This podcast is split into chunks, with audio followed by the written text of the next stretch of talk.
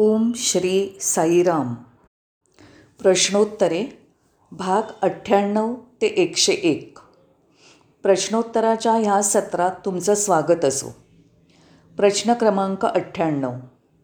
मला एक साधा प्रश्न विचारला आहे आणि प्रश्नकर्त्याने मला विनंती केली आहे की ह्या प्रश्नाचं उत्तर थोडक्यात आणि सोप्या शब्दात द्यावं. ठीक आहे मी तुमच्या सूचनांचं पालन करेन.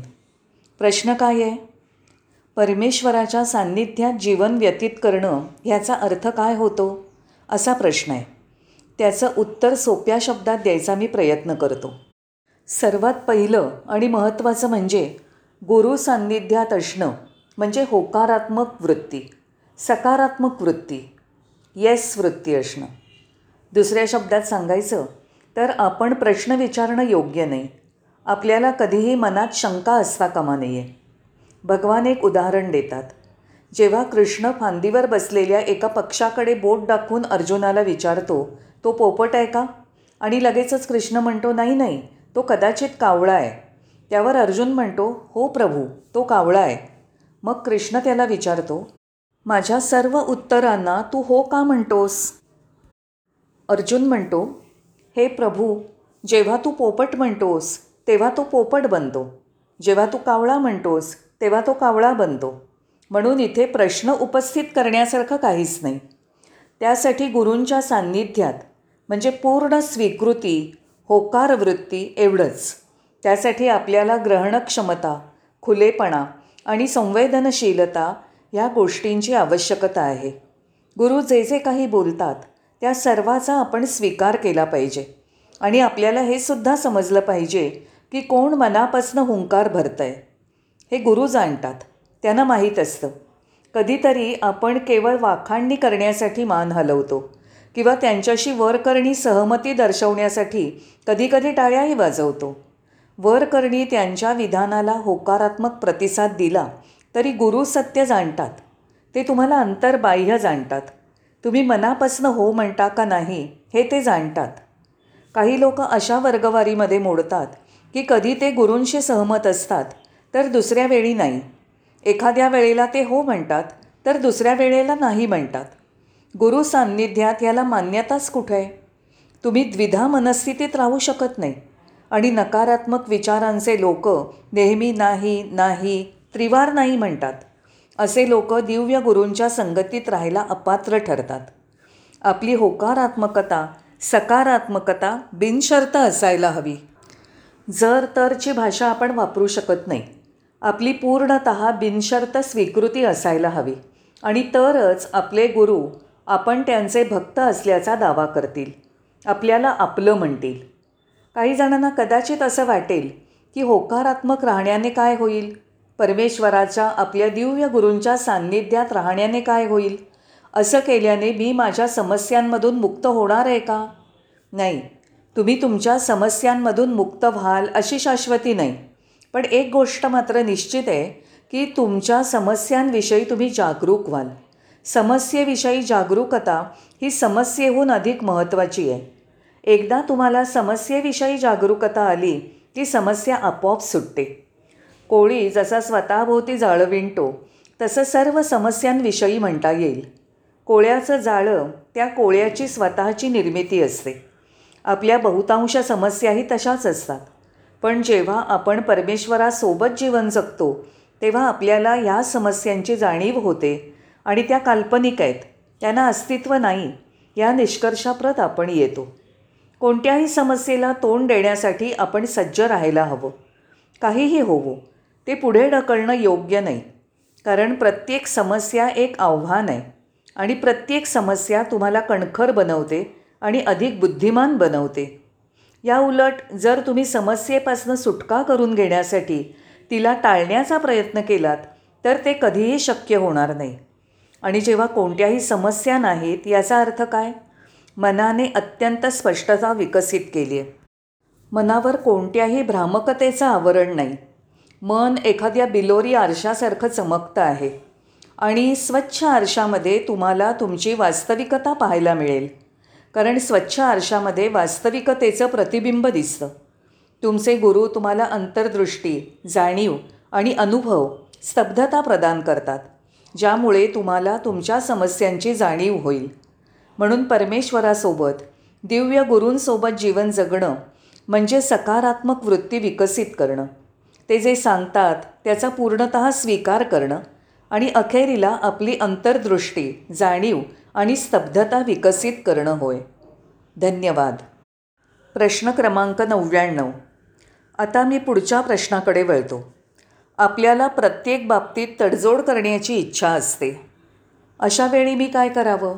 हा प्रश्न मला विचारला आहे तडजोड. मी तडजोड करावी का नाही? इथे आपल्या मनामध्ये पूर्ण स्पष्टता ठेवूया. इथे मी ठामपणे म्हणतो की सत्याबरोबर तडजोड केली जाऊ शकत नाही. आणि ती करूही नये. दुसरं असं की जेव्हा तुम्हाला स्वानुभव असतो तेव्हा तुम्ही अजिबात तडजोड करू नये कारण तुमच्या स्वतःचा व्यक्तिगत अनुभव ग्राह्य असतो सबळ असतो तो स्वानुभव असतो. हो त्याला सर्व अधिकार प्राप्त असतात. जर तो तुमचा स्वतःचा अनुभव नसेल तर तुम्हाला कदाचित तडजोड करावी लागू शकते. त्यानंतर असं होतं की अनेक विद्वान आणि पंडित आपलं वर्चस्व प्रस्थापित करतात. सत्ता गाजवतात.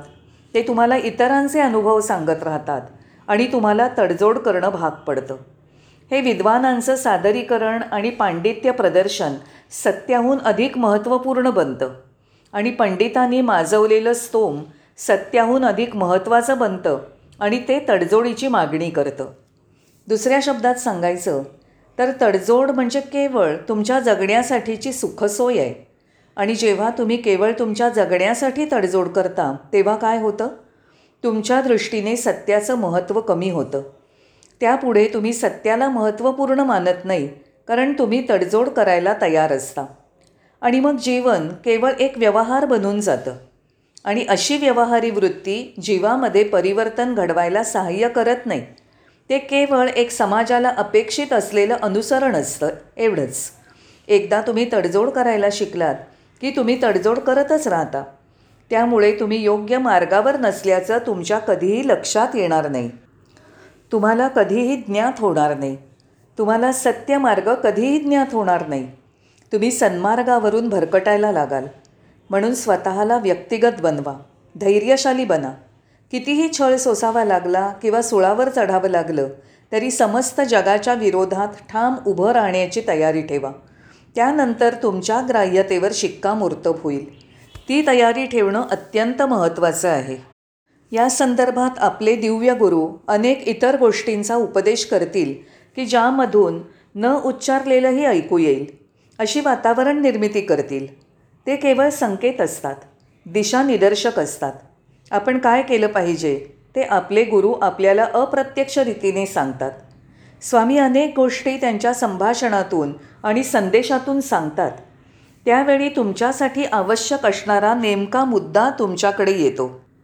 जेव्हा तुम्हाला एखाद्या विशिष्ट बाबींच्या संदर्भात मार्गदर्शनाची निकड असते तेव्हा तो अचूक मुद्दा गुरूंकडनं ऐकल्यावर त्याच क्षणी तो आपल्यासाठी असल्याचं लक्षात येतं. सरतेशेवटी मी असं म्हणेन की तडजोड करणं अजिबात आवश्यक नाही आणि विशेषत आध्यात्मिक क्षेत्रात तर नाहीच नाही. प्रश्न क्रमांक शंभर.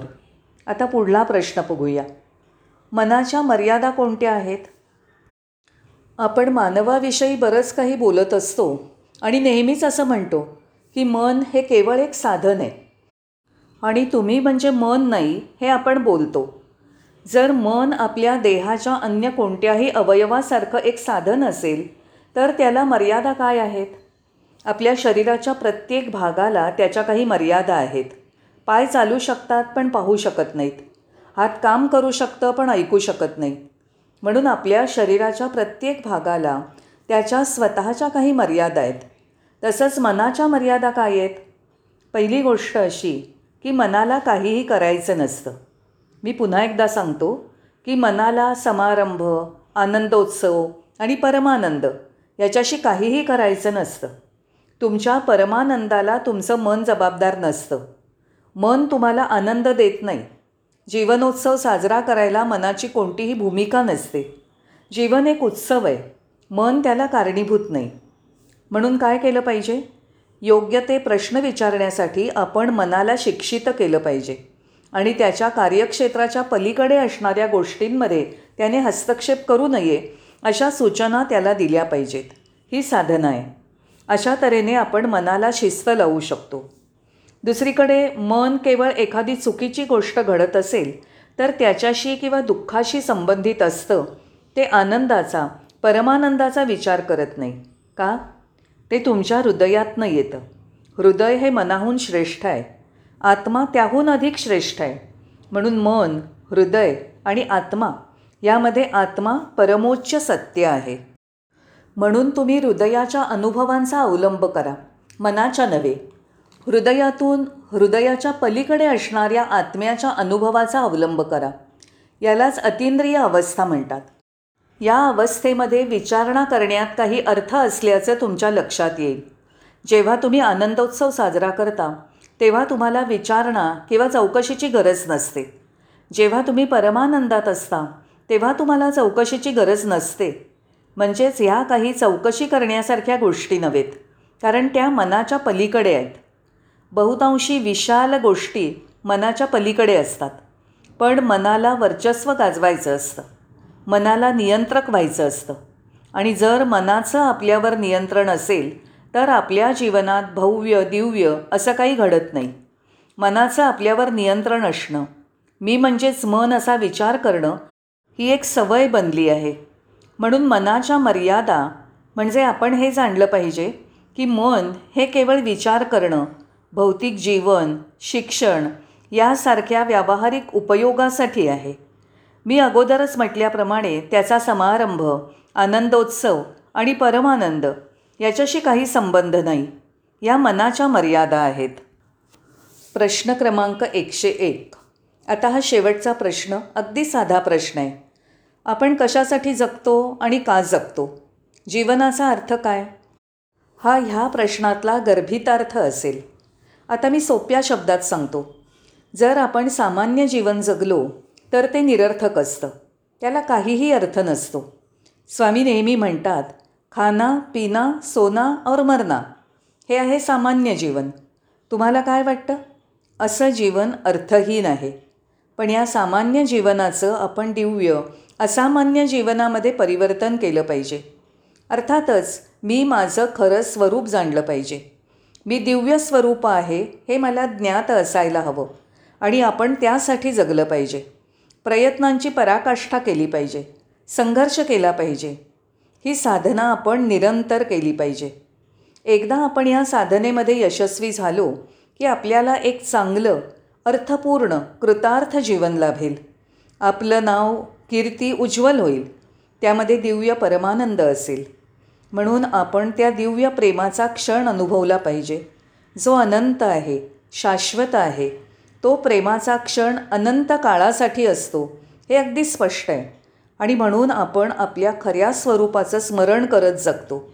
आपण आपलं सत्य ओळखण्यासाठी खरं स्वरूप जाणण्यासाठी जीवन जगतो. आपल्याला त्यासाठी जीवन जगायचं आहे सामान्य अर्थहीन जीवनासाठी नाही. तुम्ही तुमचा वेळ दिलात त्याबद्दल धन्यवाद.